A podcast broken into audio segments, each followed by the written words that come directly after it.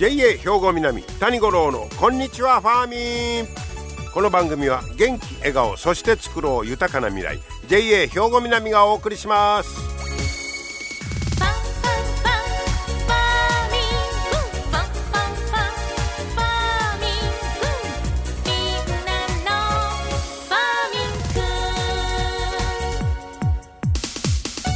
こんにちは谷五郎です3月に入りましたね。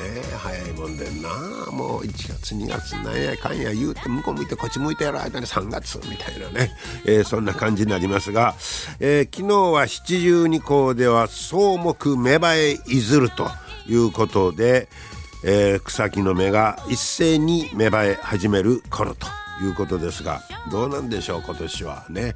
もうすでに芽生えてるわみたいな。もう季節が前倒し前倒しみたいなねイメージがありますけれども。さあ、えー、3月に入りましたが今日はね、えー、一つこのデータを紹介しようかな、えー、お米に関するアンケート。これは日本生活協同組合連合会がアンケート調査して出しております。で、まあ、対聞いた相手は組合員ということなんですが、あの日本生協連のね。で、えー、おまあ、お米の値段も上がってきてると、まあ何でもかんでも物価高になってますけど、そんな中でお米を食べよういう人は影響を受けてんねやろかいうことも、えー、加味して、えー、調べたみたいなんですが、まず家庭で、えー、米を食べる頻度、えー、これを聞いております。えー、っと、これ今回はあ去年の9月下旬から10月の初旬にアンケート調査を行ったということですね。はい。で、えー、一番多いのは1日に2回程度。えー、その方がほぼ半分、50.8%です。まあ1日2回。朝パン、昼、夜、ご飯みたいな感じでしょうかね。えー、そうか、朝と夜、で、昼は、まあまあ、蕎麦食べたりとか、仕事の関係も、みたいな方が多いんでしょうか。えー、1日2回程度が一番多い、50.8。その次が、あ1日1回程度。おこれが27%です。1日1回。うん、1日1回っていつ食べるかな。朝やろうか。晩やろうか。えー、そしてその次が1日3回以上。以上。え ?4 食朝昼晩、おやつにおにぎり？頼もしいな。17.4%が1日3回以上。ほう。で、その次が2、3日に1回程度。うん、だいぶ減って。で、これは3.3%。まあ少ないですわ。で、ほとんど食べないいう人は1.3%。まあ日本人にとってやっぱりお米はね、えー、もう一番基本のということは間違いなさそうです。そしてまあ今回の、まあ、この結果見て、えー、まああんまり値上げは影響してないなと。いう結果を出しております。で、えー、お米を、まあ、食べる頻度をこれ聞いたんですが、次、米を食べる理由。なんで食べますか？お米なんですか？で、えー、前の年から増えたのが習慣だから。これがね、一番多いんですわ。3ポイントアップで62%。まああんまり意識するというよりもうそんなん習慣やん。ご飯は食べるもんやろ？みたいな無意識？みたいな感じでしょうか？62%でいやいや米が好き。美味しいねん。もう好きな米好きやいう方言ってありますけど美味しいやんいう方が6ポイントアップして60%までギューッと上がってきてます。美味しさを追求するということでしょうね。はい。えー、で、えー、一方で米は安い経済的やと思うという人は3ポイント減って18%お米もそんな安いとは思わんという人がまあ増えてきたんでしょうね。だからこの頃どうなんでしょう。あの銘柄いうんかブランド米みたいなねそっちの人気。だから美味しい好きやいう人が増えてるからそれに対するこだわりがまあ増えてきてるのちゃうかなと思いますね。えー、で米を買う時に重視していること。ああどんなお米をお米を買う時にね、えー、重視している。1番49%これが銘柄ですわ。やっぱりブランドや。もう好きなブランドがあるんでしょうね。私はグッチみたいなのと一緒で、お米はどこのやいうのがこだわりの方が増えとんでしょうね。ほぼ半分ですわ、49%。その次、産地。これが41%。これはイメージなんかどうなんやろうね。まああの PR 合戦してどこのお米が美味しいいうのがもう競争今すごいですから産地にこだわってるという方が41%、えー、次が味の好み。うん。まあこれがこれ分かる方はやっぱ本格派と言いましょうか。これえー、っとね38%、うん、でこれが上位ベスト3なんですがこの順番は、まあ、前の年と変わってない。だからまあお米に関してはずっと銘柄産地で味の好みこれにこだわってお米食べる人が多いとこういうことか。あ僕もね僕も最後あのまだあんまりあの食べ比べてあこない味がちゃうんかという経験があんまりないね。もう自分とこの米こうって食べたらそれしかわからんでしょあれあの利き酒みたいに利き米いうのをねやってみたいんですけどまあ詳しい人は全然ちゃうでって言いますけどどうなんでしょうね。まあ、炊きたてのご飯はどれも美味しいようにも思うねんけどなんか冷めた時に味の違いが出んのちゃうかなというのが僕のイメージなんですけどどうでしょう皆さん、えー、冷めても美味しいご飯ってありますやんか。これでチンしても美味しいとかね。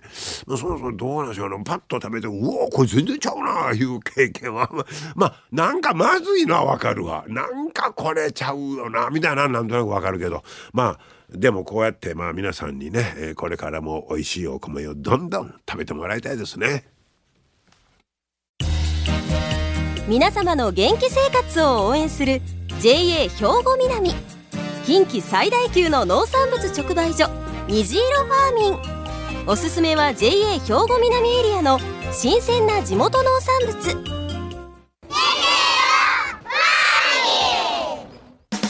JA 兵庫南は新鮮で安全な農産物の供給。人との触れ合いを大切に地域社会への貢献。人農業自然が共生できる地域社会づくりに取り組んでいきます。皆様の元気生活を応援する JA 兵庫南。兵庫南谷五郎のこんにちはファーミン。さて今日はですねこの間先日女性会のフェスタが開かれましたけども、えー、そこに、行きましてまあ本当にたくさんの、えー、いろんな活動、えー、チームがあるんですが今日は魚住支部の太極拳。えー、やってはる皆さんにお話を伺ってきました。えー、お話はご指導されてるのが山淵美恵子さん、そしてリーダーの増田美幸さんにお話を伺ってきました。さあ、えー、女性会の魚住支部の太極拳グループの皆さんが、えー、先ほど出番が終わりまして、えー、皆さんに今集まっていただいてますが、まずリーダーの増田さんに伺いましょうか。増田さんお疲れ様でした。お疲れ様です。ありがとうございます。はい。はい、えー、もう今日は大変ですね。10分刻みで。そうなんです。はい。で、うまいこといきましたか？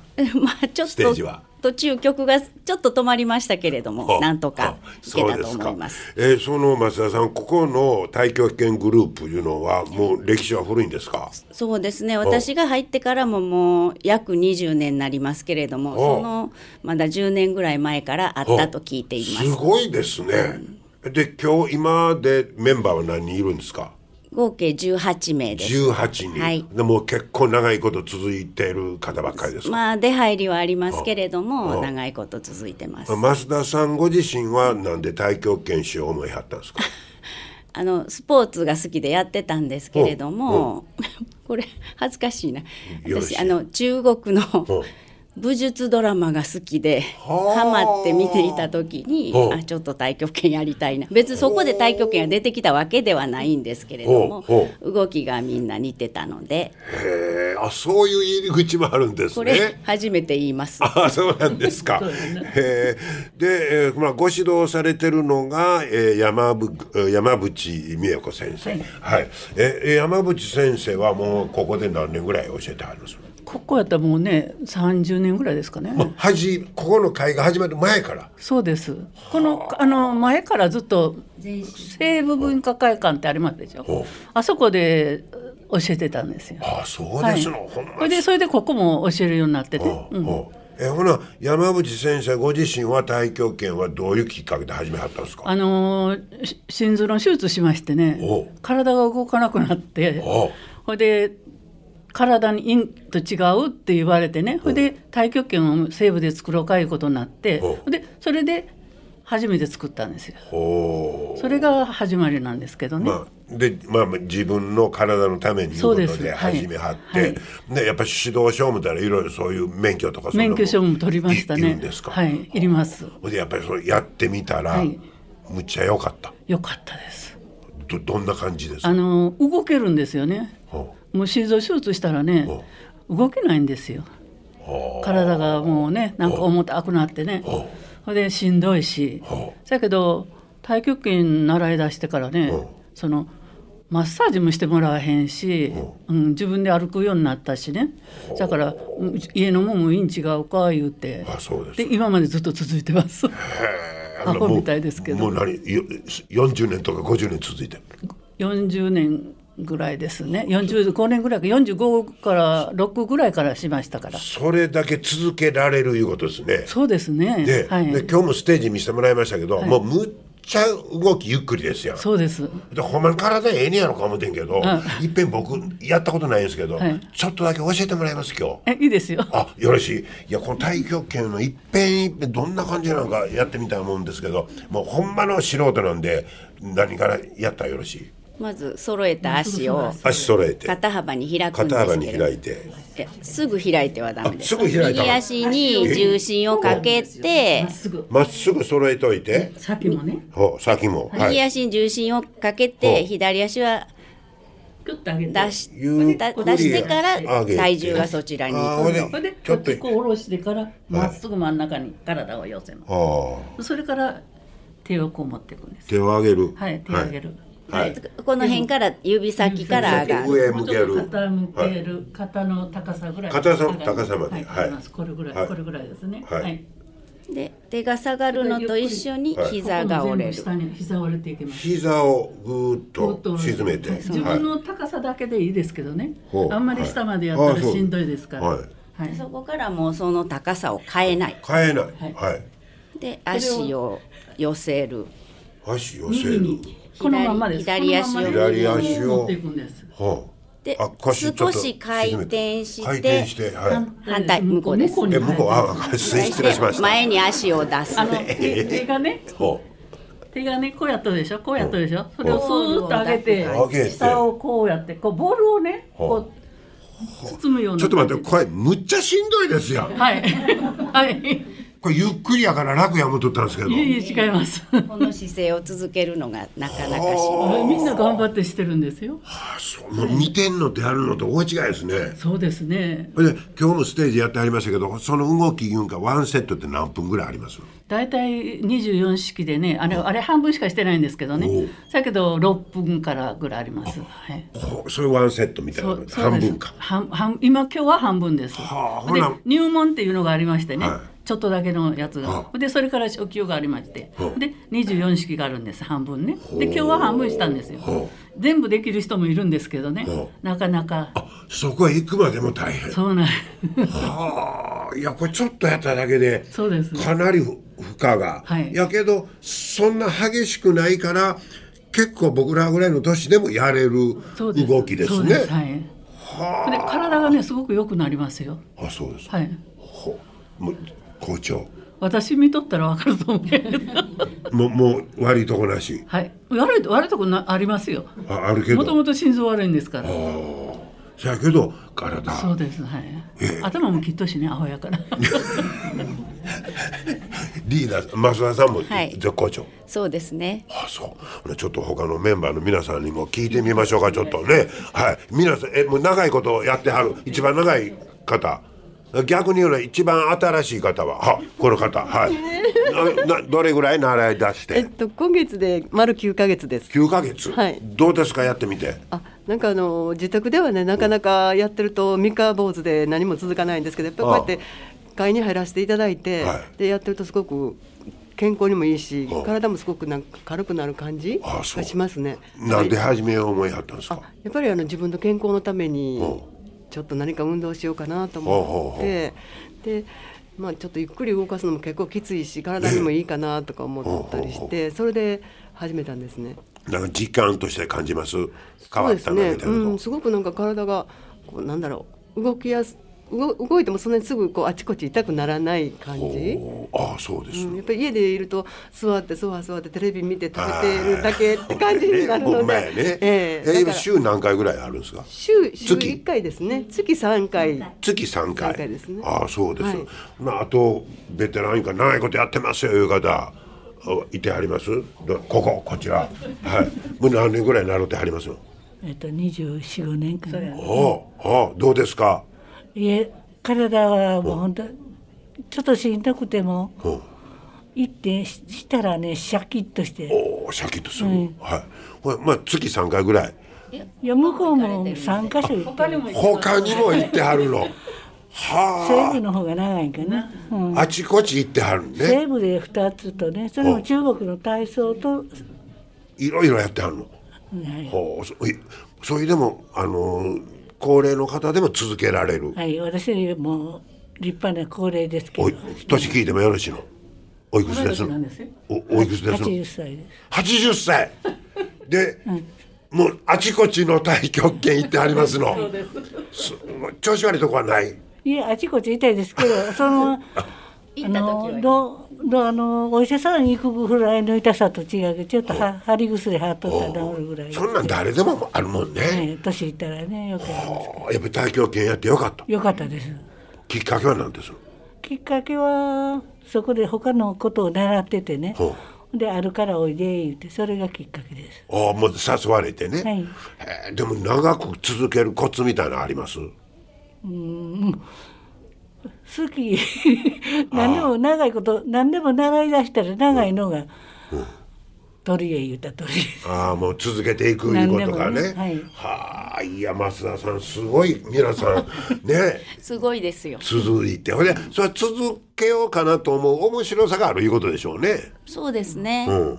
やっぱりあの指導される先生も同じ先生ばかりでなく系列の方に聞くと、同じことを言っ教えてくれてるんだけれども言葉が違うからえーって迷う時あるんですがやってもらうと結局同じことなんです。あの伝え方が違うだけで、はいはいはでそれぞれの先生の大きな動きとかの特徴もありますし、いろんな教室に通うことはいい経験になります。結構奥深そうですね。そうですね。ねえ。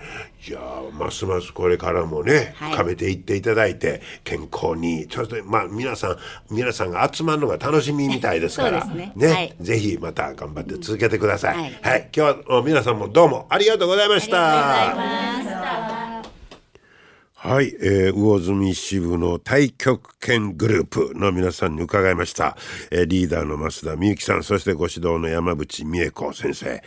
いやーすごいな。80歳の方ももう二十何年続いてる僕も初めてちょっと指導っぽいのを受けましたけどいや結構同じ姿勢をこう保ついうのはしんどいもんですよね。ええ。でもそんなに激しくないからまあ僕らでもやれんのかないう気まし気がしまして。なんかちょっと体動かしてスポーツはみたいな。スポーツいうイメージよりも健康のためにねいう方いいかもしれませんですね。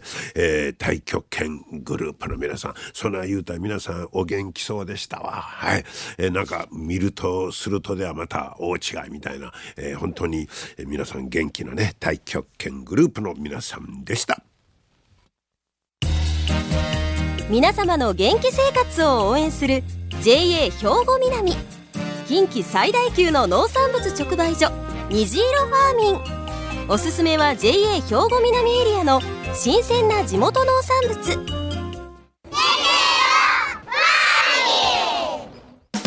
JA 兵庫南は新鮮で安全な農産物の供給。人との触れ合いを大切に地域社会への貢献。人農業自然が共生できる地域社会づくりに取り組んでいきます。皆様の元気生活を応援する JA 兵庫南。JA 兵庫南谷五郎のこんにちはファーミン。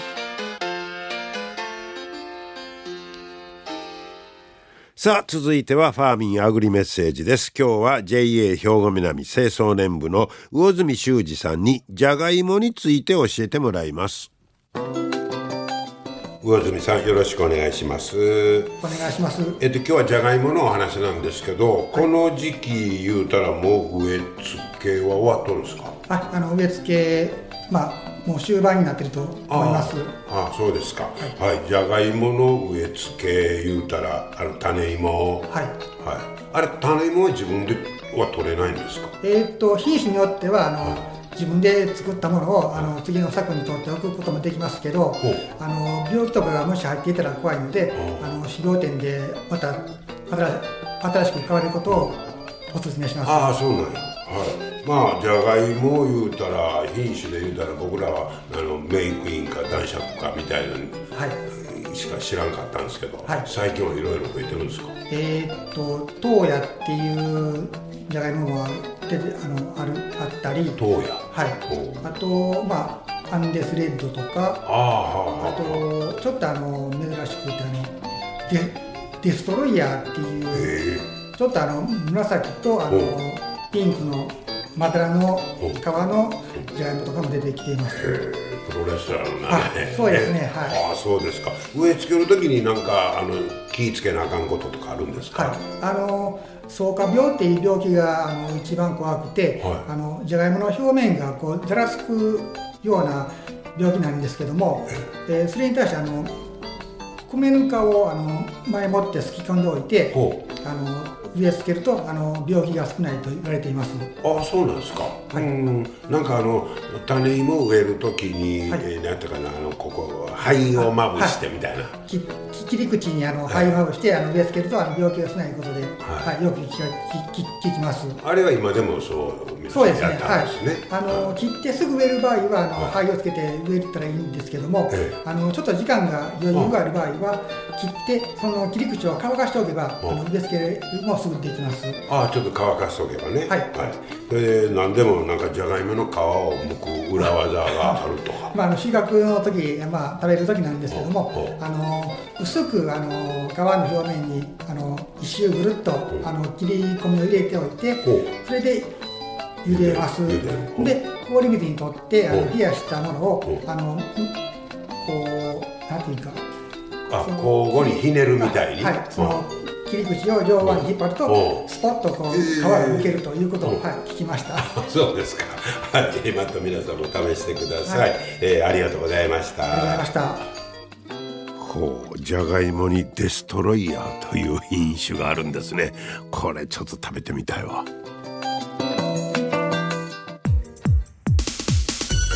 はい、今日も最後までお付き合いいただきましてありがとうございました。また来週もぜひ聞いてください。JA 兵庫南谷五郎のこんにちはファーミン。この番組は元気笑顔そして作ろう豊かな未来。JA 兵庫南がお送りしました。